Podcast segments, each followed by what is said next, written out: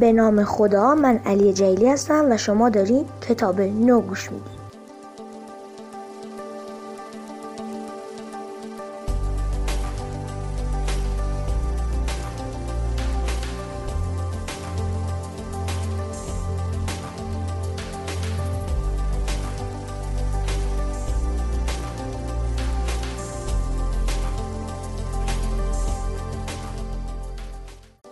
ما در نو کتاب. کتاب ها رو می‌خونیم و بعد قسمت های جالبش رو برای شما تعریف می‌کنیم که اگر شما هم این کتاب رو دوست داشتین و پسندیدین بخرید و بخونید و ازش لذت ببرید.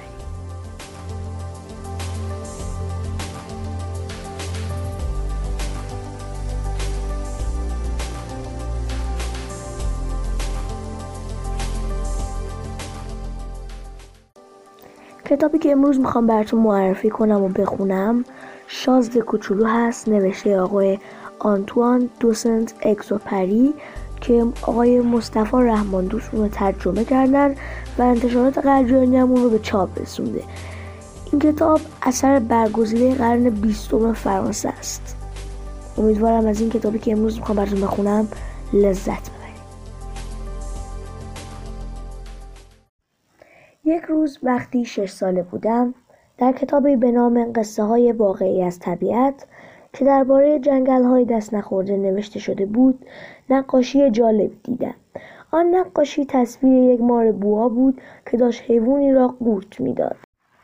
در آن کتاب نوشته شده بود مارهای بوا شکار خود را بدون آنکه بجوند درسته میبلعند.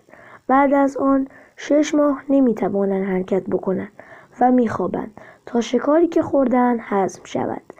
بعد از خواندن کتاب درباره آنچه که در جنگل روی می‌دهد خیلی فکر کردم و پس از مدتی تمرین با یک مداد رنگی توانستم اولین نقاشی خودم را بکشم. شاهکار خودم را به آدم بزرگان نشان دادم و از آنها پرسیدم آیا نقاشی من شما را نمیترساند؟ اما آنها گفتند ترس؟ چرا باید آدم از دیدن نقاشی کلاه بترسد؟ نقاشی من تصویر کلاه نبود. نقاشی من عکس یک مار بوا بود که فیلی را بلعیده بود و داشت کم کم آن را هضم می‌کرد. برای اینکه آدم بزرگا از نقاشی من سر در بیاورند نقاشی دیگری کشیدم. توی شکم مار بوا را هم نقاشی کردم تا آنها بتوانند به راحتی داخل شکمش را هم ببینند. برای اینکه آدم بزرگها بفهمن باید همه چیز را براشون توضیح داد. این بار آدم بزرگها من را نصیحت کردند که از نقاشی کردن مار بوا دست بردارم. چه درون شکمش معلوم باشد و چه نباشد. آنها گفتند که بهتر است به جغرافی تاریخ و حساب و دستور بپردازم. این جوری شد که در سن شش سالگی از کار جالب نقاشی دست کشیدم. زیرا از این که به اولین و دومین نقاشی من توجهی نشده بود دل سرد شده بودم. آدم بزرگ ها هیچ وقت همینطوری از چیزی سر در نمی آورن. برای بچه ها کار خسته کننده ای است که همیشه بنشینن و همه چیز را برای آدم بزرگ ها توضیح بدن. ناچار شدم که شغل دیگری برای خودم پیدا کنم. راندن هواپیما را یاد گرفتم و خلبان شدم. تا حالا تقریبا به همه جای دنیا پرواز کردم. در این سفرها واقعا جغرافی به دردم خورده است. با یک نگاه می توانم چین و آریزونا رو از هم تشخیص بدهم. اگر آدم راهش رو گم کرده باشد جغرافی مخصوصا در شب خیلی به دردش می‌خورد در زندگی به خاطر شغلم برخوردهای زیادی با آدم بزرگهای جدی داشتم. زمان زیادی را با آنها گذراندم و آنها را به خوبی از نزدیک دیدم. اما این برخوردها نظرم را درباره آدم بزرگها چندان تغییر نداده. هر وقت به یکی از آدم بزرگها برمیخوردم که کمی با شور به نظر می آمد اولین نقاشیم را که هنوز هم آن را نگه داشتم نشانش می‌دادم و امتحانش می‌کردم تا بدونم چیزی می‌فهمد یا نه. ولی همه آنها به من می‌گفتند این یک کلاه است آن وقت من هم نه درباره مار بوا با چنین آدمهایی حرف می‌زدم نه جنگل دست نخورده و نه از ستارها فقط خودم را تا سطح آنها پای می آوردم و از چیزهایی مثل بازی های بریج یا گلف و سیاست و کراوات حرف می زدم. آدم بزرگ ها هم از اینکه با آدم عاقلی مثل خودشان گفتگو می کردن خوشحال می شدن. با این حساب روزگارم در تنهایی می گذشت و هیچ کس را نداشتم تا با حرفهای دلم را بزنم. تا اینکه شش سال پیش هواپیمایم در صحرای آفریقا خراب شد. یکی از قطعات موتور هواپیمام شکسته بود. من که نه تعمیرکاری همراهم بود و نه مسافری خودم را آماده کردم که به تنهایی موتور هواپیما هم را تعمیر کنم. تعمیر هواپیما برای مسئله مرگ و زندگی بود. آب و آشامیدنی که داشتم حد اکثر برای یک هفته من کافی بود. شب اول روی ماسه ها خوابیدم. آن هم در جایی که هزار مایل با هر آب و آبادی فاصله داشت. حتی از آدمی که روی کشتی شکسته در وسط اقیانوس بزرگ روی تخت پاره سرگردان شده باشد تنها تر بودم. با این حساب می توانید حس بزنید. وقتی صبح با شنیدن صدای کودکانه و عجیبی از خواب بیدار شدم چقدر حیرت کردم. صاحب صدا گفت خواهش می‌کنم برای من یک گوسفند بکش. چی؟ یک گوسفند برایم بکش. مثل آدم های برق گرفته از جا پریدم چند بار چشمانم رو باز کردم و بستم.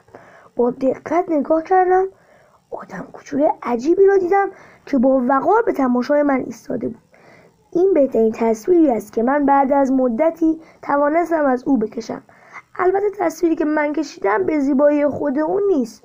در هر صورت من تقصیر ندارم چون آدم بزرگ ها در سن شش سالگی مرا از نقاشی کشیدن دل سرد کردن. و من جز کشیدن همان نقاشی ماربوا که یکی درون شکمش معلوم بود و یکی نبود نقاشی کردن چیز دیگری را تمرین نکردم. بگذریم. من با چشمانی که از حدقه در آمده بود به آن آدمک خیالی که ناگهان پیدا شده بود خیره شده بودم. فراموش نکنید که من در جایی گیر افتاده بودم که هزار مایل از نزدیکترین شهر و آبادی فاصله داشت. باور کردنی نبود که آن آدم کوچولو راهش را گم کرده باشد. یا از خستگی و گرسنگی یا تشنگی و ترس ناتوان شده و در راه مانده باشد. اصلا هیچ چیز او شبیه بچه ای نبود که در بیابان با هزار مایل فاصله از شهر و روستا گم شده باشد. بالاخره وقتی زبانم باز شد و توانستم حرف بزنم به او گفتم ببینم تو اینجا چه می‌کنی؟ و خیلی آرام و شمرده انگار که حرف خیلی مهمی را می‌زند حرفش را تکرار کرد و گفت خواهش می‌کنم برای من یک گوسفند بکش. آدم وقتی تحت تاثیر یک رویداد رازآلود قرار گرفته باشد جرأت چون و چرا ندارد؟ چون در هزار مایلی نزدیکترین شهر روستا بودم و مرگ در چند قدمی من بود کاری کردم که پوچ و بیمعنی به نظر می آمد کاغذ و قلمی از توی جیبم در آوردم تا گوسفند بکشم. تازه یادم آمد که من جغرافی و تاریخ و حساب و دستور بلدم. این بود که با کمی بد اخلاقی با آدم کوچولو گفتم من نمی‌توانم نقاشی بکشم. او در جواب به من گفت مهم نیست یک گوسفند برایم بکش. چون در تمام عمرم هیچ وقت گوسفندی نکشیده بودم یکی از همان دو نقاشی رو که بلد بودم برایش کشیدم. یعنی همان مار بوهایی که درون شکمش معلوم نبود. و چه تعجبی کردم وقتی اون آدم کوچولو به من گفت من از تو نخواستم برایم فیلی رو بکشی که توی شکم یک مار بواست مار بوا خیلی خطرناک است و فیل هم بزرگ و دست و پاگیر در جایی که من زندگی می‌کنم همه چیز خیلی کوچولوه. به همین دلیل من یک گوسفند احتیاج دارم. یک گوسفند برای من بکش. این بود که من هم نقاشی دیگری کشیدم. با دقت نگاهش کرد و گفت این که همین حالا هم مریض است. یکی دیگر بکش. نقاشی دیگری کشیدم. دوست من لبخند با نمکی زد و با مهربانی گفت خودت می‌بینی که این یکی اصلا گوسفند نیست. این یک قوچ است. چون شاخ دارد. بعد از آن نقاشی دیگری کشیدم. آن نقاشی را هم قبول نکرد. یکی خیلی پیر است. من گوسفندی می‌خواهم که مدت زمان زیادی عمر کند. حوصلم سر رفته بود. چون عجله داشتم می‌خواستم زودتر موتور هواپیما رو تعمیر کنم. این بود که سرسری نقاشی رو کشیدم و توضیح برایش دادم و گفتم یک جعبه است که داخلش یک گوسفند خیلی قشنگه. خیلی تعجب کردم. از اینکه دیدم چهره داور کوچولوی من از هم باز شد و گفت این دقیقا همون چیزیه که من می‌خواستم. فکر می‌کنی که این گوسفند به علف زیادی احتیاج داشته باشه؟ چطور مگه؟ چون در جایی که من در اون زندگی می‌کنم هر چیزی کم و کوچکه. گفتم مطمئن باش در اونجا حتما علف کافی برای خوردن او پیدا میشه. چون گوسفندی که من برای تو کشیدم خیلی کوچیکه. او سرش رو نیر نقاشی خم کرد و گفت آنقدر هم کوچیک نیست. نگاه کن خوابش برده. به این ترتیب بود که من و شازده کوچولو با هم آشنا شدیم.